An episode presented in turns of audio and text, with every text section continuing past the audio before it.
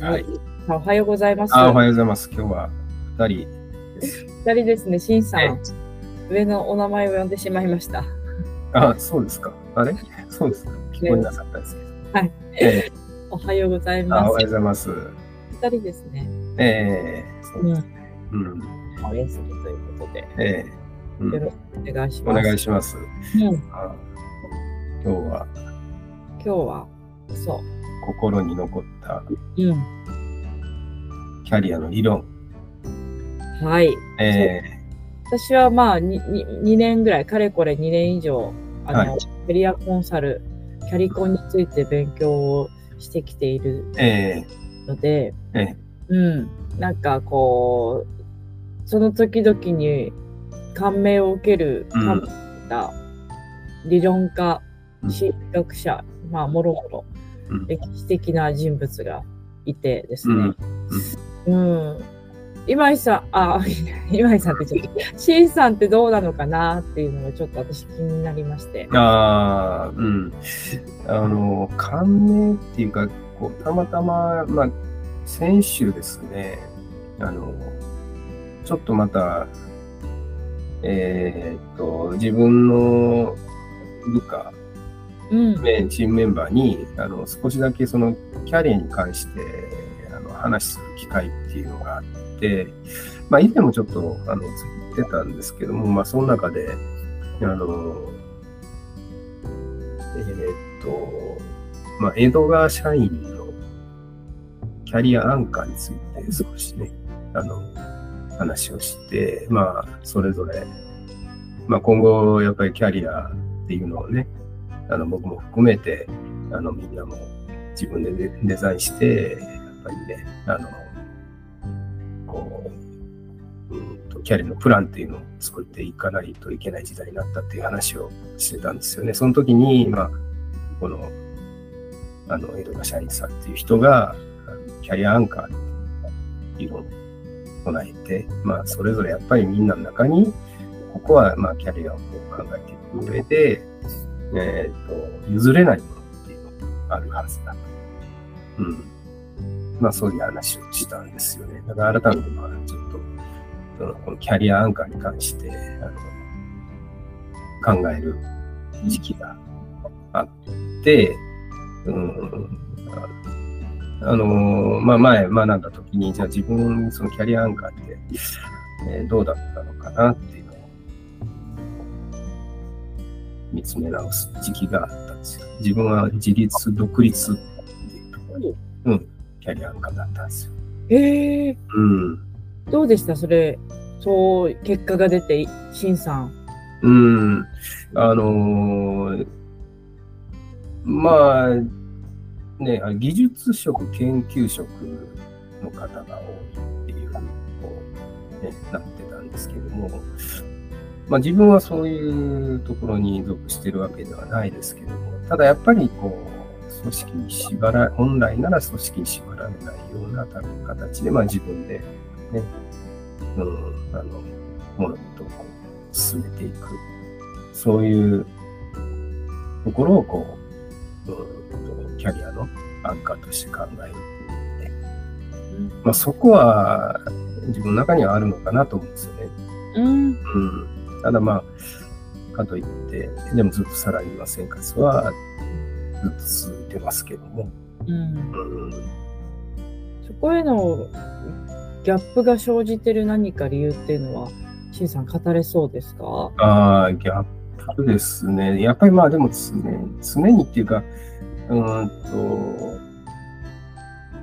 と、でも、まあ会社の中でそういう意識っていうのはずっとあるのかなと思いますよね。なるほどね。う。そうんそもそもまあ会社員っていう今、形で働いているけれども、ええ、えうんまあ、あくまでご自身がこう独立、自立をしながらえ、うん。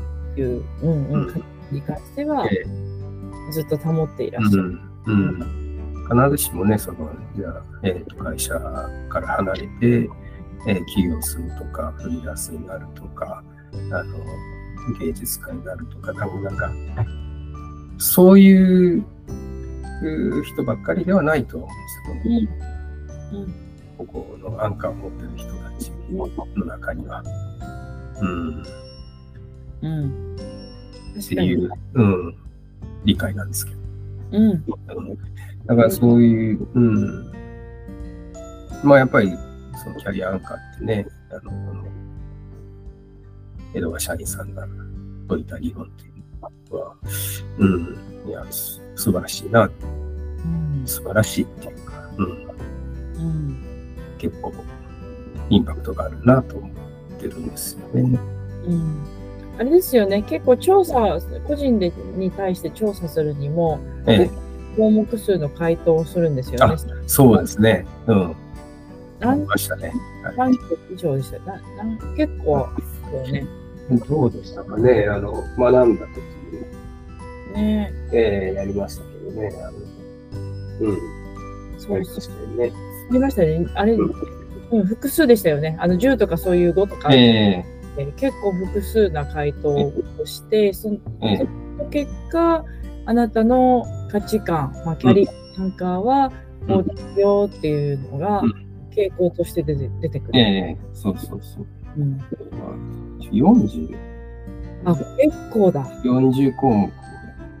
ね、40項目だと結構あれですよね。多分、ここが出ますよね。ー、えうん。うん出るうんぐらいだと。ー、うん。組織のルールや規則に絞られ縛られず自分のやり方で仕事を進めていくことを望むうん。っていうのが自立独立なんですよね。うん。うん。うん。タムさんもこれ、タムさんもやったと思うんですうん。やりました。私。もうね圧倒的にすごい、すごいと、ダントツ出たのが多分、社会貢献系ありましたっけ？ああ、ありました。あの、奉仕、社会貢献、社会的に意義のあることを成し遂げる機会を転職してでもとする。もうずば抜けて出ました。それ。それがずば抜けて。あとは、ちょろちょろっていうのに、なんかあれです、優先順位3つぐらい、あれでしたっけ？ありましたよね。1えとかっていう、なんかなんか出てこなかったかな。ー、うん。うん。そうですね。ねそうそうですよ。うんまあ、そんな、うん、あの、先週そういうのうんがあって、実際メンバーの方も実施されたんですか？いや、あの、そこまではもう時間がなかったんで、うん、うんやらなかったんですけど、まあ、また何かの機会の時にやりましょうかっていう話はしてましたけどね。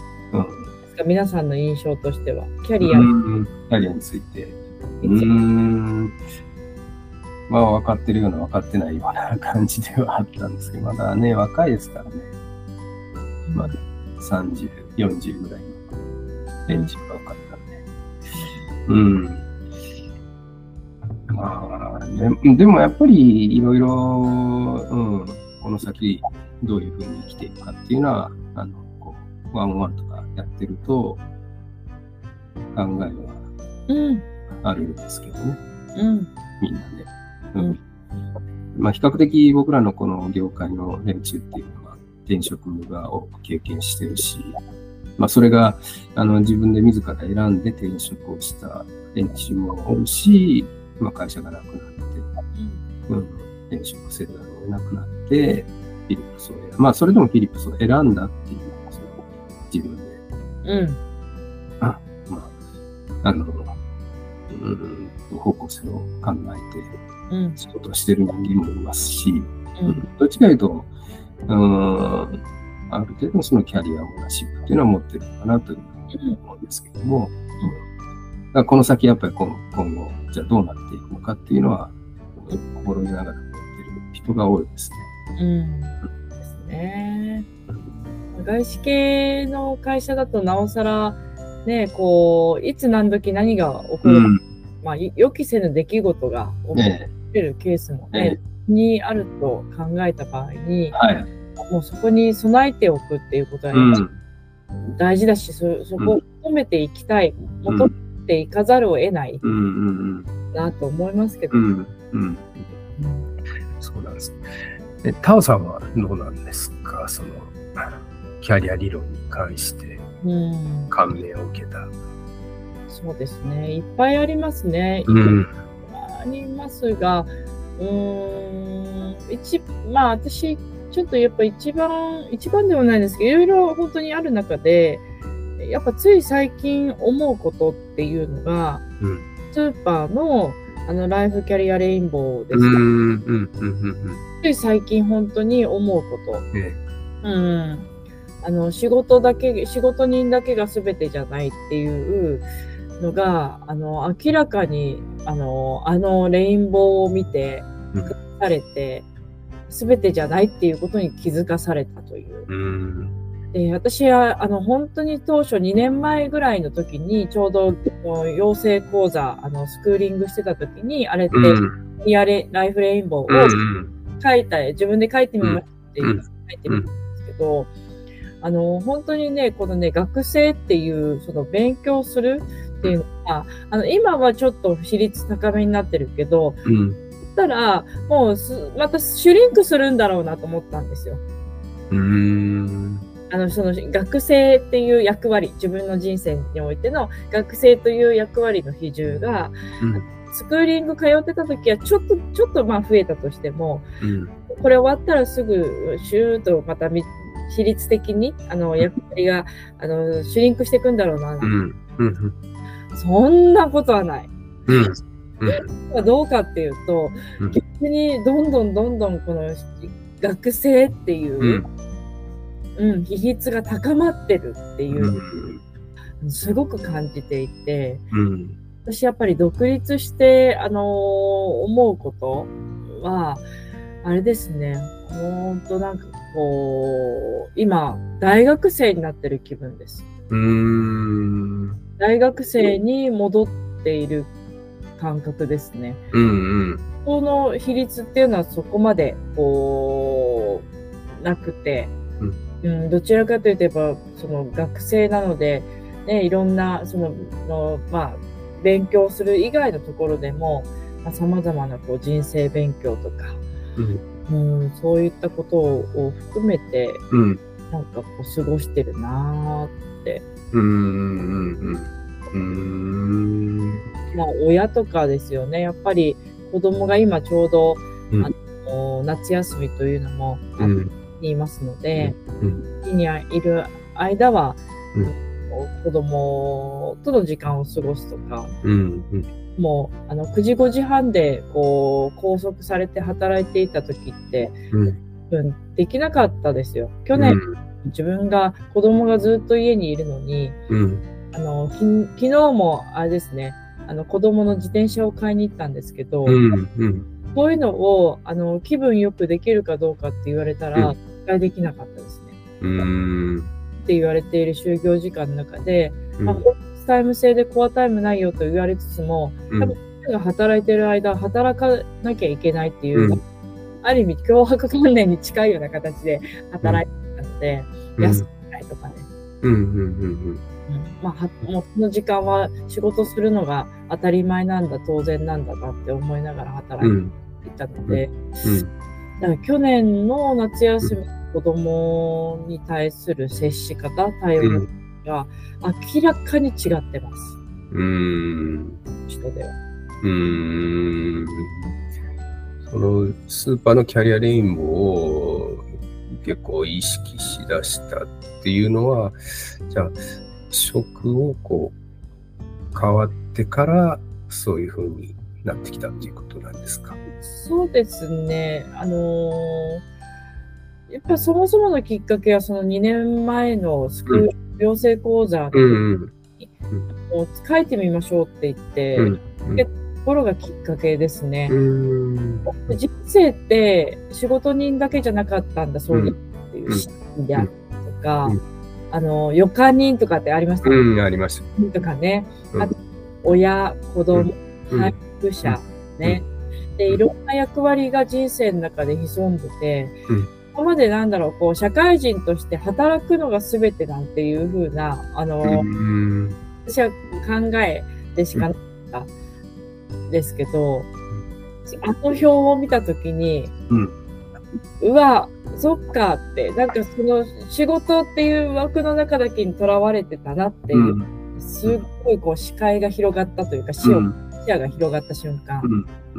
で、特にここ最近、やっぱりよくよくこう振り返ってみると、うん、そのスーパーのキャリアライフレインボーっていうのが、うん、なんかこう、その時々の状況に応じて自分がこう振り返って、今何を、うん、何の、そのか、自分が何を価値を置いて、あの、比重を高めて生活しているかっていう、うん、なんか、あの表を見ながら、うん、思い浮かべながら過ごしてるかなって。なので、全然後悔がないというか、うん、今はちゃんと自分の価値はここに置いて、生活できてるんだって逆にできてるんだっていうというかね、ちゃんとできてるっていう。あのキャリアリンゴっていうのは、その時々によって役割っていうのが変わってくる。うん。ですかね。ですね。おっしゃる通りですね。もうまさに私、日によって変えていいんだと思う。うん。うん。うん。今日は、ここのね、ここの比重を高めていこう。うん。うん。ね。考えなくても、その日その日に応じて組みていくこともできますし。うん。うん。うん。そうか。なかなか、理論ってね、今、キャリアリレインボーの話されてましたけども、はじめ、養成講座で学んだ時はなんでこんな、こういうところまでやらないといけないのかな。自分の苦手のするところだったんでね。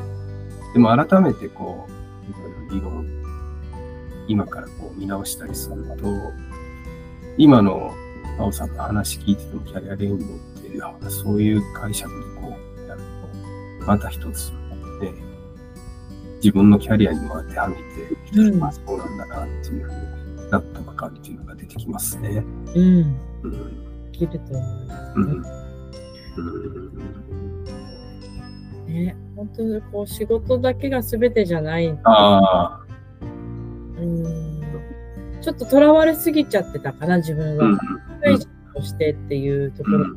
社会人って、イコール仕事するっていう風な意味イメージでしたけど、うん、人って必ずしも会社員じゃないですよね、きっと。社会って大きな広域なところで、うん。捉えていいんじゃないかな。だって、厚生労働省とかね、国がやっぱりそのキャリアについて、ここまで積極的に、こう、まあ、あの、促進しだしてる。もともとそうでしょうけど、進し出してきているっていう背景には、うん、その仕事だけじゃないそのもう少し人生の人生を豊かにするためにはどうですか、まあ、健康管理健康維持ところ、うん、うん、ね、そうもうなんか国としてはなんだろうなこう仕事だけじゃないよっていうのがすごくこうメッセージとして私、現れてるような気がしてて。うん。のその人生の豊かさ、うん、これをなんか国も推進していきたいんじゃないかななんていうのうん、すごく感じられるっていうか。うん、ワークライフバランスですかね。うん、今じゃあ、タオさんさっきのキャリアアンカーとかってもう一度やってみると、ワークライフバランスっていう多分基準っていうのが、ちょっと高くなってるかもしれないですよね。あ、そうですね。おしですね。うん、ね、2年前のあの、うん、血玉子になって話 そうそうそう。と比べると、ええ、ちょっと価値観、うんうん、パラダイムシフトが起こってるかもしれない。うん、うん、そうそう、価値観、そうですね。価値観。やっぱね、私社、社会貢献とかっていうところは、うん、どうしても自分の中で外せないアンカーだなと思っていて、うんうんうん。で、私はその社会貢献っていうところをやっぱすごく広域にやりたいんですよね。うん。って考えたときに、じゃあ何が足りないかって今までそこに立ち向かえてない自分って何なのかって思ってえたときに、うんやっぱり力がないんですよ。私にはうん力がないと。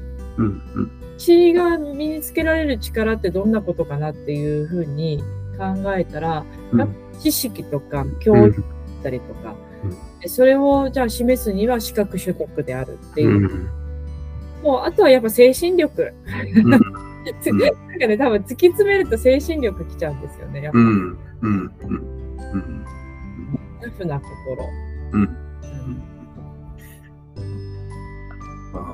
あ、れですよね。まあ、で、やっぱりあの2年前までこう、がむしゃらに働いてて、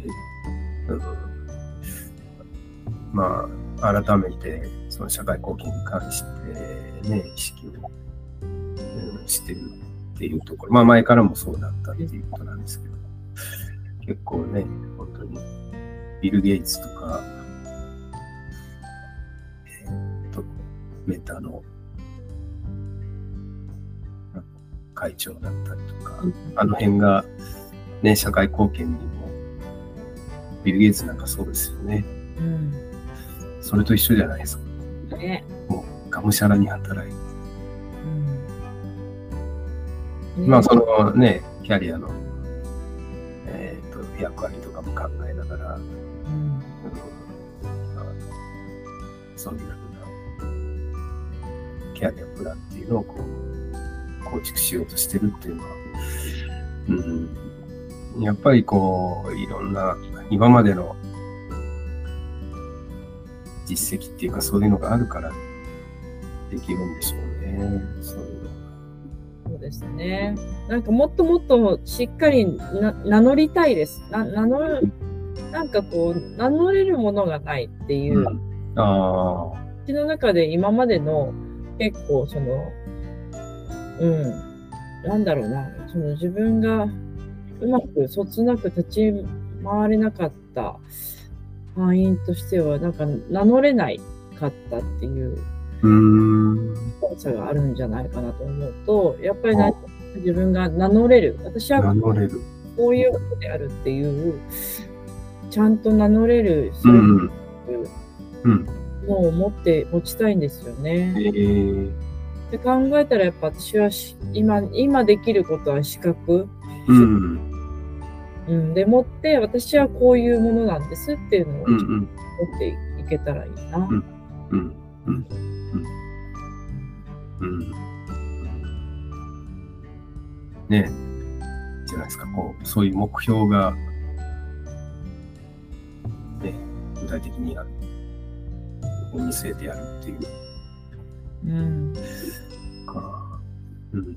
目的を持つってすごく大事だなとう思いん。ます。うん。もっとみんな大体っていいんじゃないかなと思ってて、こうしたい、ああしたいっていううん。思いとか、うん目標、目的、夢とかって、うん多分大体にすごい込められるかなと思うんう。。うん。うんあのー面接の対策をしていた時も、うんあのー例えば、えっと、転職理由をね、こう聞かれた際に、どう答えるかっていうと、うんあのー自分はこうしたかったから、ここの会社に転職しましたってう。いうん方が、よっぽど自分が主体的にえ決めた、判断して決めたっていう、こうすごく意思表示が現れる。うん。思ってて、うんと私はまあわがまますぎるほどタイタイ言っちゃってるんですけど、うん でももっとみんなこうしたいああしたいってタイタイタイタイどんどんどんどん言って、それが自分だけじゃないわがままうん。に対しても貢献できるようなリターンなわがままであれば、うんどんどんどん発信をしていくといいんじゃないかなって。うん。なんか、ああ、こう、こうやって思ってくれてるんだとかっていうのもすごくわかる。うん。でもそれがは単にね、自分のなんだろうな、自分だけのわがままうんでと、それはなんだこいつわがままってなっちゃうんですけど、うんそれが相手に対しても、なんか貢献できているような、で、うんもうその、それをすることによって気持ちが満たされるようなことであれば、なんかもっともっとみんなタイタイ言ってほしいんですよね。うん。うん。はい、こうしたい。うん。うん。うんパーパス、夢を語ってほしそうそうそうそう。うん。そうなんですよ。いね。だから、それをサポートするっていうか、引き出していくのが、まあ、コンサルタント、キャリアコンサルタントであったりとか、まあ、コーチングなんかでもそうなんですよ。うん。クライアントにそうしたい、こうなりたいっていうのを持ってるので、そこをもう直接口に出してもらう。うん、そうすることで、やっぱりこう、その目標、目的っていうか、そこがその本人と整理されていくんで、そこから何か手段っていうか、うん、主体的な意思決定っていうのが出てくるんだと思います。うん。うん、そうですよ。うん。ねえ。うん。ってほしいな。そこで言うと最後、今井さん。あ、ね、今井さんって言ってしんさん、最後、しんさんのタイを聞きたいです、私は。なんクマス的に、しんさん、うん、あの、キャリアの本番ですね。で、どこしたいですか？何をしたいですか、何を叶えたい？うん。やっぱりね、その、まあやっぱりこう定年60超えて、うん、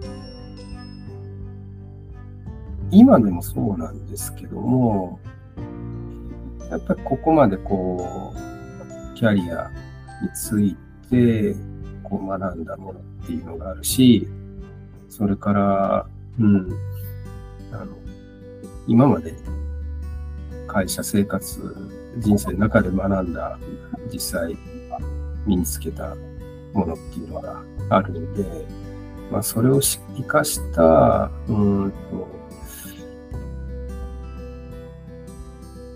まあ、さっきタオさん言ったようなところもあるかもしれないですけど、こう貢献していく仕事っていうのが、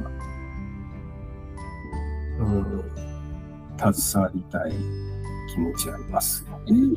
うん。キャリアをデザインするのを助ける、支援する仕事。まあ、それが、まあ、あの、すべて、もしかしたらちょっと全部が全部それにとって変わってやれるかどうかわかんないですけども、うん、それをやりながら、まあ、ね、いろいろんな、あの、え、っと、事情っていうのもあるし、経済的なところとかそういうのもね。でもやっぱりそれをやりながら、えー、っと、キャリアの支援っていうのをする仕事っていうのをこう考えていきたいなっていうのがありますよね。それがまあ会社の中での、うん、まあキャリア支援の役割なのか、それとも、うんと、何か会社の外に出ての方法なのか、ちょっとそこはまだわからないですけども、結構やっぱり、あの、自分のこの業界の人たちっていうのはそこをこう、あの、求めてる人たちが多いような気がするんですよ。うん。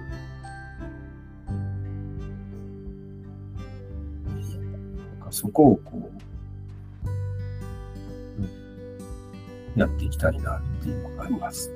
うん。うん。うん。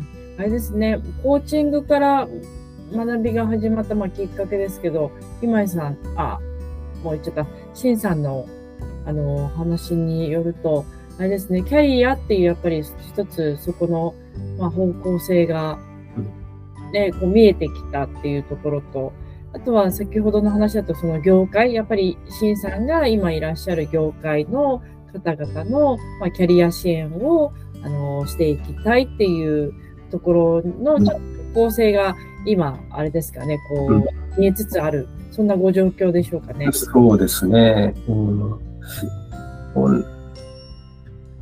そうなんですよ。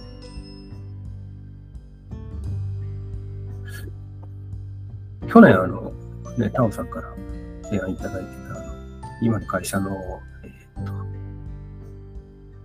キャリアのあの、うん。あれがあったじゃないですか、ラーニングプログラム。オリンピック。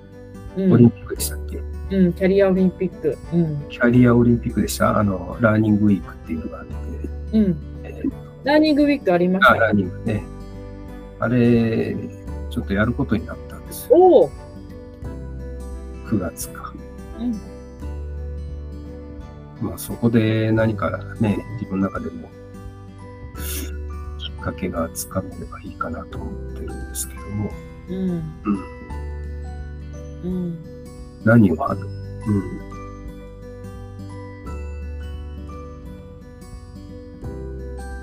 ぜひ、あれですか、30分ぐらい。キャリアに。